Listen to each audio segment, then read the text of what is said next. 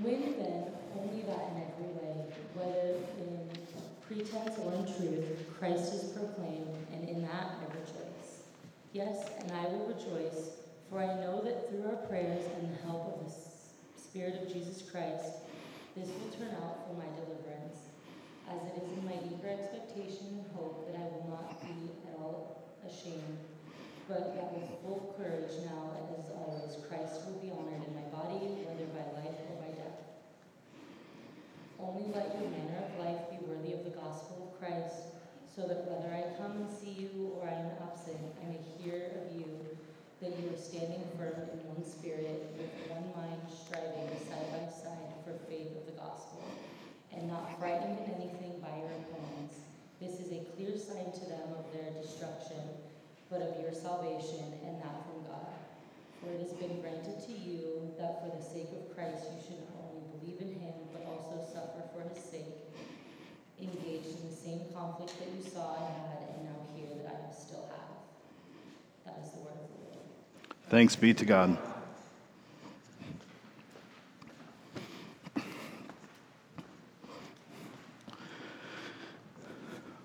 Good morning. So glad uh, to see you this morning. My name is Gray. If we haven't met yet, I'm senior pastor here, and it's a delight to have you this morning at church with us. We are uh, going through the book of Philippians, uh, passage by passage together. Last week, we bit off more than we could chew, really. Um, too much going on there in that to live is Christ, to die is gain passage. So I wanted to include a few verses that we kind of had to skip over, not really skip over, but delay uh, for this morning's passage, and then we'll just go three or four verses to the end of the first chapter of Philippians and really look at Paul's circumstances that he finds himself in a place of suffering and conflict for the sake of the gospel. And that's something that I think we need to talk about for our situation as well. Let's uh, go to the Lord and ask for his help in prayer this morning. Our great God and Father, you are near to us. When we draw near to you, your word says, you draw near to us. You have not left or forsaken us. You have always been and will always be. And I pray that as we come in and out of awareness of that, um, Lord, that, that we would know that you are the God who is, and that your truth is eternal.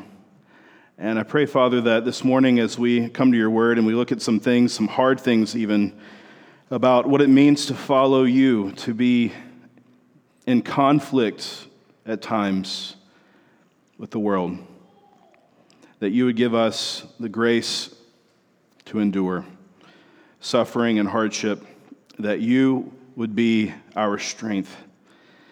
And I pray that you would honor, be honored by the words of our mouths and the meditations of our heart this morning. We pray this in Jesus' name. Amen. So, uh, some of you are old enough to remember the, the, uh, the late 80s and early 90s, some of you in the room. Uh, whether you were alive during that time or not, or, or coming of age like I was, you probably uh, were not aware that there was something going on uh, called the Jesus Seminar. Uh, so, in the late 80s and early 90s, this seminar met, and their mission, it was a group of scholars that we're trying to find the authentic Jesus of the gospel. So we can't believe that the words that are given to us in Matthew, Mark, Luke, and John, we can't accept uh, just the words as they are written. We have to find the authentic words within the scriptures. And so they met to try to determine this. And famously, there's a story of, of them um, voting on what the words of Christ actually were using a colored bead system. So you got four different colors of beads red, pink, gray, and black. And the, these scholars would vote on, on whether they thought that the words that they found in the Gospels were the essential, authentic words of Christ. Red meant, yes, that's definitely Jesus. Pink meant, probably is Jesus. It sounds like Jesus, but we're not sure. Gray meant probably not, but, uh, but maybe. And black meant definitely not. This is definitely not Jesus' words. Now, that's a dated story that happened a, a while ago, but it's had a lasting impact. You will still walk by um, if you see a newsstand at the grocery store, at or you know wherever you shop for groceries, you'll see Newsweek magazine often has these stories about who is the real Jesus and what can we know historically. And much of that scholarship goes back to that moment when they were voting uh, on this system. You can still find Bibles that are color coded. The New Testament is color coded, not with the words of Jesus in red and the rest in black, but the, wor- the authentic words of Jesus in red, and then gray and black and pink. This scholarship, so to speak, has been roundly mocked um, by those inside the church, Christians, and also by non Christians who see this as complete bunk right? The way that they approach this is not the way that you do scholarship. You don't vote in scholarship, right? We don't just decide by voting. That's not how the truth is discovered. But they also are, are, um, are looking at the presuppositions that, the, that this group brought to the scriptural text. What do I mean by presupposition? A presupposition is just something that you believe in advance of doing something. You believe something before you start. And we all have presuppositions, but what has been roundly mocked and shown to be what it's worth is the presuppositions that the Jesus Seminar brought in with them to look at the scriptures. What are some of these presuppositions? Well, number one was the presupposition of scientific naturalism meaning they ruled out anything in the scriptures before they even started if it had to do with miracles, if it had to do with angels and demons, if it had to do with Jesus' signs and wonders, anything that couldn't be explained with natural uh, scientific phenomenon, they ruled out. That was their first presupposition.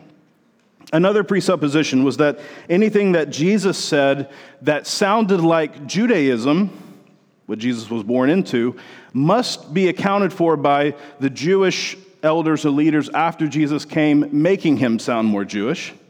And anything that he said that the later the Christian church you know, advocated for or said this is what Jesus said, well, that has to be you know, struck as well because um, that's just a later addition that uh, we can't trust.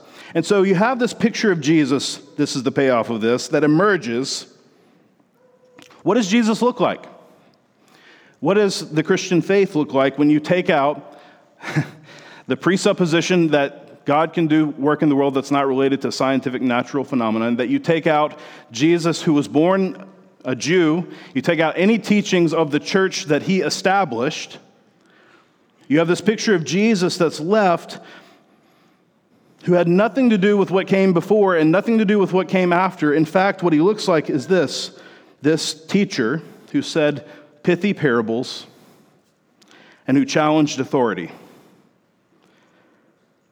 A Jesus who looked exactly like the Jesus Seminar scholars.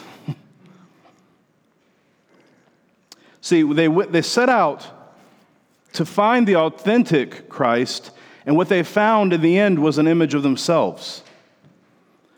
Now, that's an easy thing to you know, condemn and see as kind of ridiculous. But I think it goes to a human tendency that all of us have, which is I want the, the truth. I want the scriptures, I want what I believe to, to fit evenly into my preconceived beliefs, and perhaps with the beliefs of my culture around me.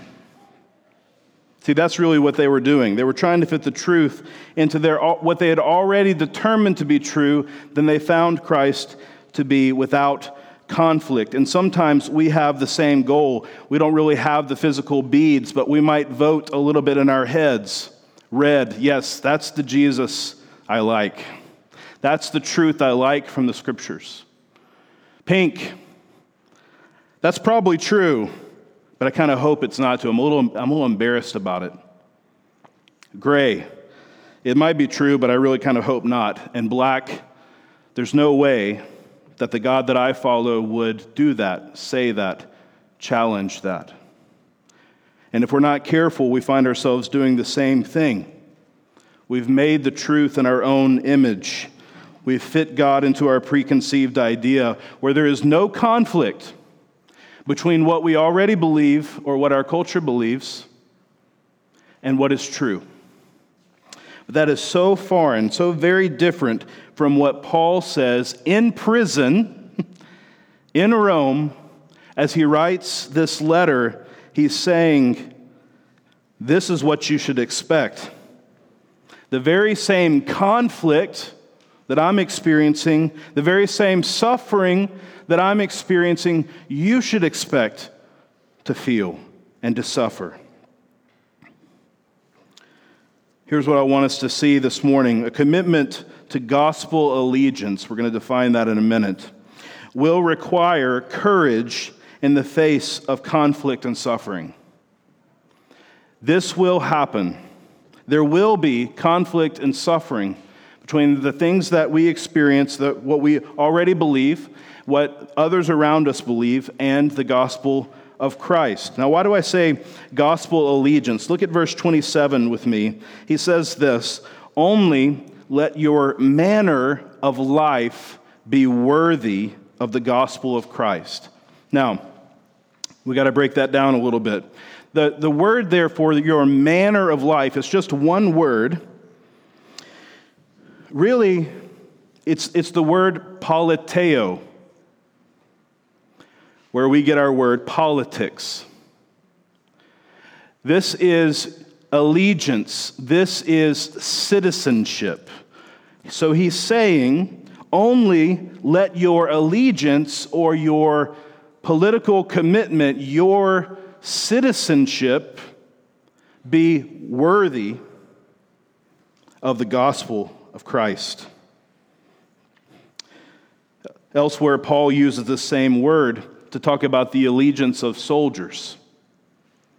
This is a commitment, an allegiance, a conduct, but not just kind of a way of life, like the ESV says here. It's more like a commitment above all else, like a soldier has to have an allegiance to the army. And he says, this citizenship, this allegiance, is to the gospel even when other cultures or other things might clash with it, this is your allegiance to be worthy of the gospel. Now, this is a particular point to the Philippian church that probably would have made them think a little bit more deeply because they were in a privileged position, a citizenship with Rome. There's a long story um, of, of all the you know, the, the power struggles in Rome and different uh, leaders and had different uh, leaders at different times. And through this conflict of different military generals fighting with each other, at the end of the day, the colony of Philippi was left with a bunch of soldiers um, that were Roman soldiers, and the soldiers stayed. They were in the occupation so long in Philippi that basically it just became an outpost for Rome. And later, Philippi became a Roman colony. So they had official status, unlike many of the colonies and many of the occupations that Rome uh, had that were just under their control. Philippi became part of Rome. They had a citizenship, in other words. Maybe why Paul is going to spend so much time in this book talking about their allegiance and citizenship. Later in chapter 3, he's going to say, Your citizenship is in heaven. What Paul is saying here is this I, because of this commitment, because of this allegiance, had to have courage in the face of living or dying. That's why I included those verses from last week. He says in verse 20, It is my eager expectation and hope that I will not be at all ashamed, but that with full courage, now as always, Christ will be honored in my body, whether by life or by death. Then skip down with me to verse 29, where he says this For it has been granted to you that for the sake of Christ, you should not only believe in him, but also suffer for his sake, engaged in the same conflict that you saw I had. And now hear that I still have. Belief and conflict. They coexist together, always. Paul's words are meaningless if the point of Christianity is to have a God to ratify our own preconceptions of what is true or our cultural presuppositions of what is true. Paul has some presuppositions. He says, You will need courage. You will be hated. And here he is just echoing what Jesus said in John 15. If the world hates you, just know they hated me before they hated you. And it's because of me that they hate you.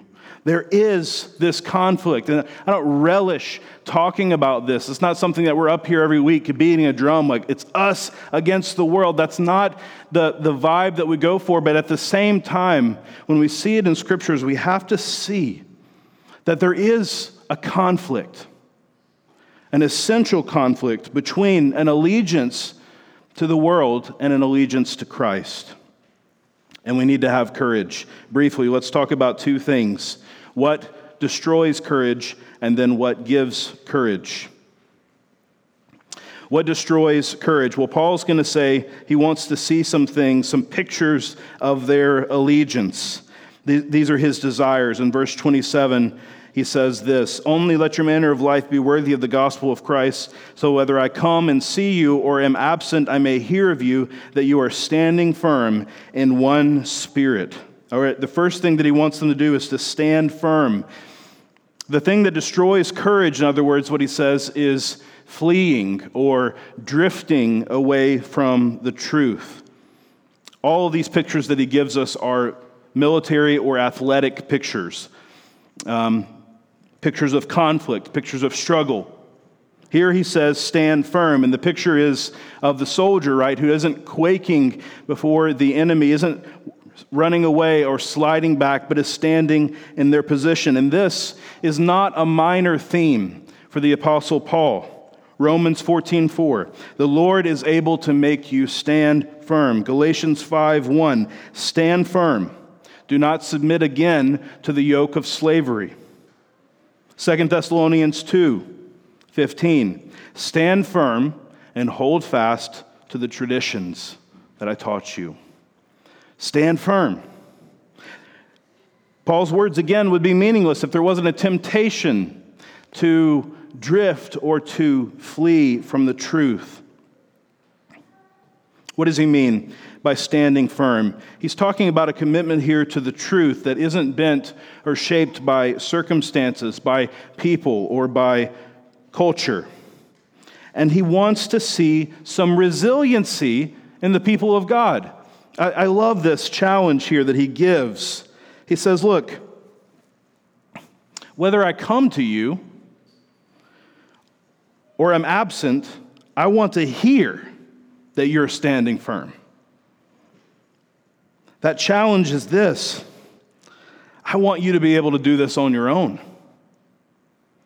I don't want you to stand firm just because I happen to be there.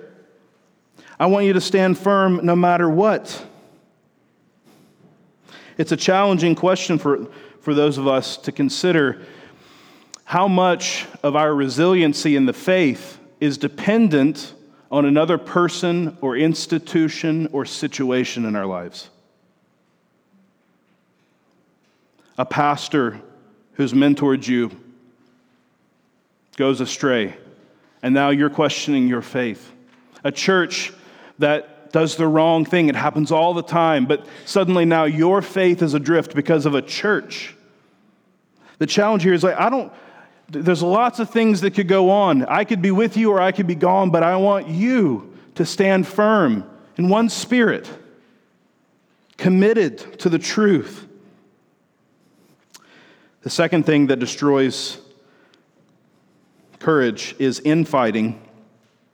He says, I want you to stand firm in one spirit, with one mind, he says, striving side by side for the faith of the gospel. Says another thing that will destroy your courage is when you spend your energy fighting each other rather than standing side by side. Harmony is so important. Have the mind, have the spirit of oneness, this, this genuine harmony. That side by side language that he uses, and I want you to struggle side by side, it's the picture of the gladiator the Rome, in the Roman arena where the formation is, is formed in a circle to protect each other from an opponent or a beast. It assumes that there's some kind of attack going on. It's used in that context. It's also used in the context of wrestling. The word you should probably see where we get our English word is athleo, like athletics. And here, particularly, it would be wrestling. Not wrestling each other, but rather wrestling side by side. It's team wrestling. And he says, This is important that we stay side by side with one another. That we're, now, we're not fighting one another. There's, there are real enemies, but it's not each other. And so, fleeing, infighting, a third thing that destroys courage is fearing. The last thing he says in this phrase here, he says, Look, I want these things for you, whether I'm here or not. I want you to stand firm in one spirit, with one mind, striving side by side for the faith of the gospel, and, verse 28, not frightened in anything by your opponents. When I hear about you, I want to hear that you're not quaking in fear. Fear makes you uncertain. Fear is dangerous on the battlefield. Fear makes you fall back when you need to fall into the gap. And so each of these pictures are pictures of combat or, or um, struggle of some kind. And the enemy, he says, is looking for these openings, these weaknesses. Will they get an opening? Who are these enemies that Paul is talking about? Who is he saying wants to do this to us? Well, later in the book, he's going to talk about the enemies of God, and he's going to say that they have three descriptions. He says in verse 19 and 20 of chapter 3 Their God is their belly, and they glory in their shame with minds set on earthly things, but our citizenship is in heaven. So there's a contrast drawn between the allegiance that we have to heaven and those whose God is their belly, glory is their shame, and their minds are set on the things of earth. And in short, the enemies of God are those who don't have an allegiance to Him first. Rather, they have an allegiance to their own passions, their own version of glory, their own allegiance is short sighted. It's on the things of earth rather than the things of God.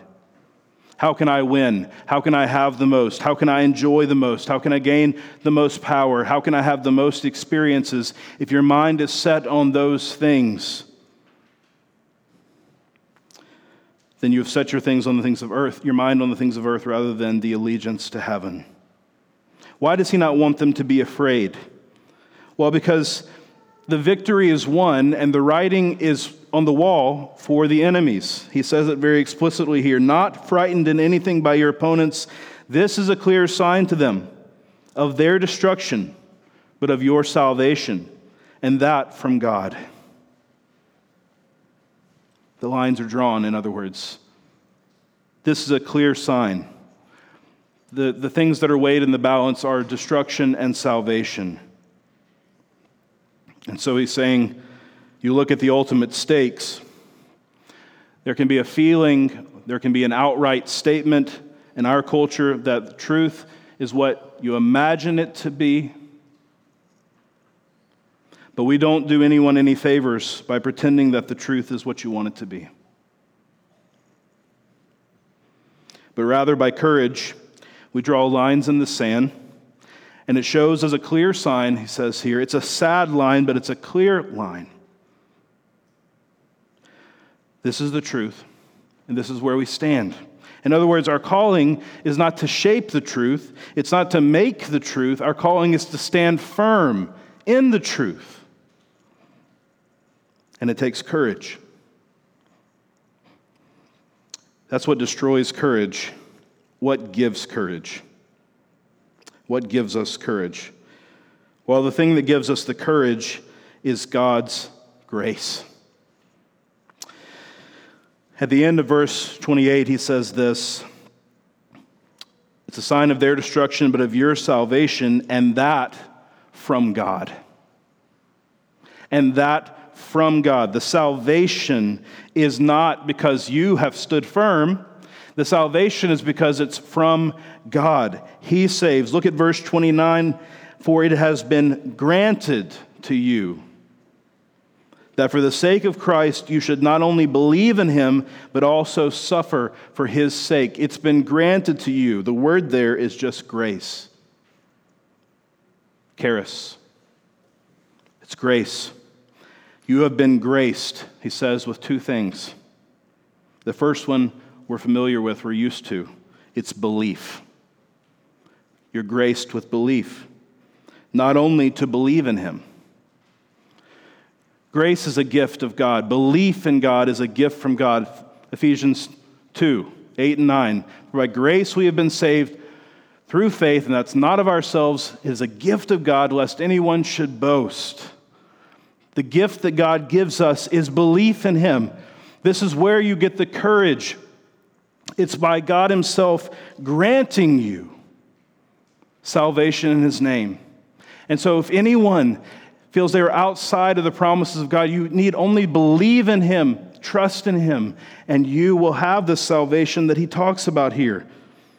You will then have a life worthy of the gospel because God Himself has given you His grace.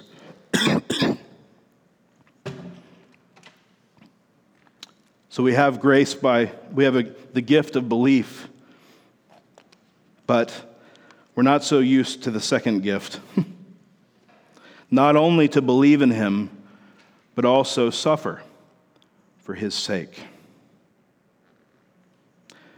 The suffering that God gives us is also his grace to us. And if you have belief in Christ, in other words, you also have suffering for Christ. The two go together. There will be conflict, there will be suffering. It will happen that if you bear the name of Christ, if you have an allegiance to Him, if you make your life worthy, in other words, if you have that allegiance to Him, it will happen that you will also suffer with Him. Because your citizenship is in heaven where He is. And your life is now His life. And His life was a suffering life. But know that God is the one who gives the courage. He gives the courage. If you have Christ, you have the courage. God has granted it to you. Now you may need to find it. You may, need to, you may feel that you've lost it. You may need to cultivate it. But you have Christ, you have courage because He faced the cross for our sake. So, courage comes from God's grace, it also comes from mutual support. He says, engaged in the same conflict, verse 30, that you saw I had and now hear that I still have. Paul says, I'm with you. I'm with you in this conflict. And he knows that they have been with him in his conflict. That's why he says in verse 19, For I know that through your prayers and the help of the Spirit of Jesus Christ, this will turn out for my deliverance. I'm depending on God, but I'm also depending on your prayers. He's been in conflict and they've helped him. Now they're going into conflict and he is going to do his best to support them. We are not alone. We have been set apart with one mind and one spirit to strive together to have this courage. So, courage comes by the grace of God and the support of the people of God. We use each other. We need each other, but most of all, we need the grace of God. What does it mean for us to stand firm? for us here in this room, in this cultural moment? What requires the kind of courage, the kind of commitment or allegiance to the truth that Paul says we will necessarily be engaged in? There's so much that we can say. I mean, there's so much conflict. We don't really need to do anything to go looking for it, it, it comes to us. But it seems to me that two of the biggest battlegrounds, and I'll close with this for us, two of the, the places where we really need the most courage right now is in a couple of areas that have seemed to take over our public discourse and our life together. The first one is this the body politic. Politics. And what Paul, to take Paul to his conclusion here, would, would be for us to say that our allegiance is not to an ideology, it's not to a political party, it's not to a person, it's not to a leader, it's not to a think tank, it's not to a news agency, a magazine, whatever it is where we get our support for our beliefs and knowledge about what's going on. The Christian allegiance doesn't fit snugly onto the categories that we're used to talking about in our system. We, are so good at pushing things to opposite tensions, left and right, Republican, Democrat, conservative, liberal, elites versus masses. There's so much pressure to push to the sides.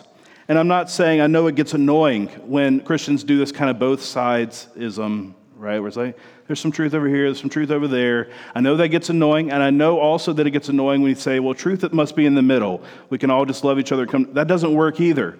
We're talking about things that can't be reconciled sometimes. So I'm not even talking about the issues themselves. What I'm saying is the challenge that we receive from this passage is where is my first allegiance?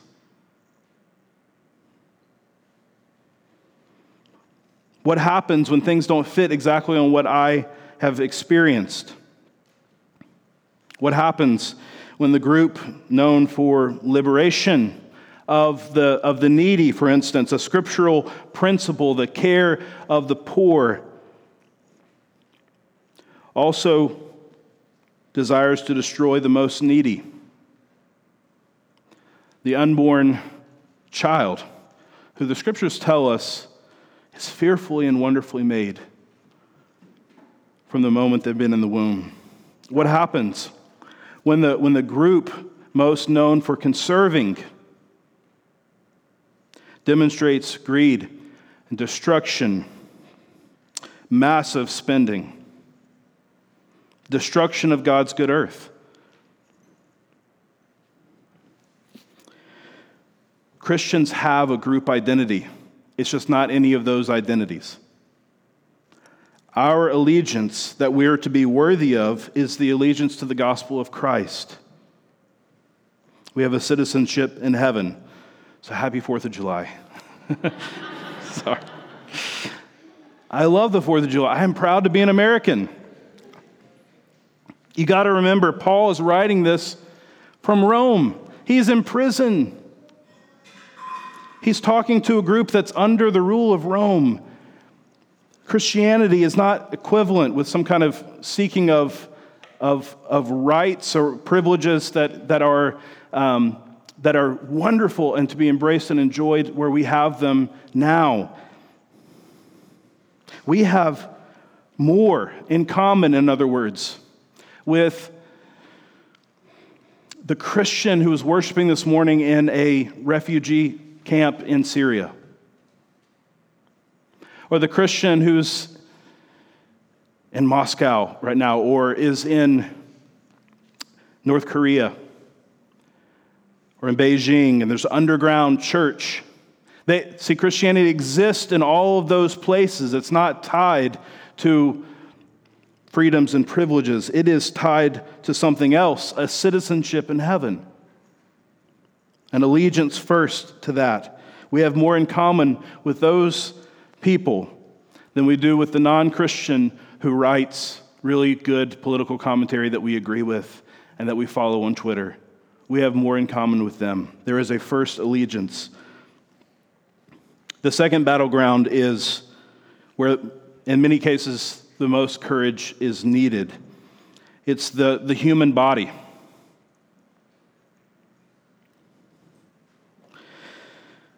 And what we say from the scriptures is this the human body. Now, each of these could be their own sermon. Each of them must be approached with compassion and love and care. But the human body does have a particular form, it has a function, it has a beginning, it has an end, a goal. It has a beginning in conception, as the scriptures tell us. It has a form in gender, sex, male and female. He created them, Genesis 2. It has a blessed union in marriage that God gives to the man and the woman. It has an end, the glory of God. And these are things that are up for grabs. And I'm not saying that we should be known for fighting against those. I don't think anybody that's come here for, for any length of time would say, this is a place where we just rail on people. No, we're to be known by love. We're to be known by our compassion, by our care. The scriptures are clear about that, but they're also clear that we are to stand firm and not assume that what we believe will have no conflict and no suffering with those who have set their minds on the things below. We aren't to make God into our image. We're not to cast beads. However, we may be tempted to do that, to vote on what God says or who He is. In fact, we are to joyfully come into the new, the new polis, the new politic, the kingdom of heaven, a new allegiance, and our lives are to be worthy of that through courage. And so we ask ourselves, and this really does go to everyone, not just those who like those cultural issues that we just railed against, but everyone to look at the scriptures and say, How is it that I am being called to stand firm, to demonstrate the courage worthy of the gospel? I know that the only reason that I'm able to do so is because Christ has granted to me that belief and that ability to suffer for his name. Let's pray.